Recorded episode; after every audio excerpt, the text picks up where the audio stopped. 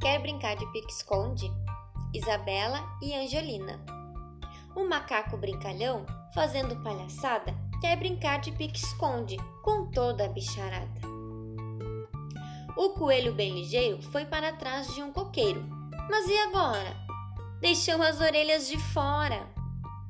A girafa, encolhidinha atrás do galho, ficou bem quietinha. Mas e agora? Deixou o pescoço de fora. O filhote de elefante, atrás do matinho, ficou bem escondidinho. Mas e agora? Deixou a tromba de fora. O gambá entrou numa toca e se escondeu bem direitinho. Mas e agora?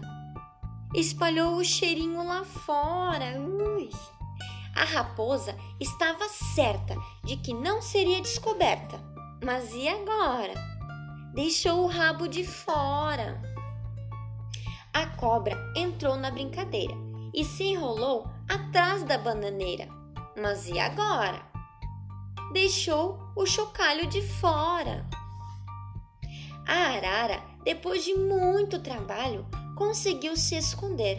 Não deixou nada de fora. Mas e agora? Ah, que pena!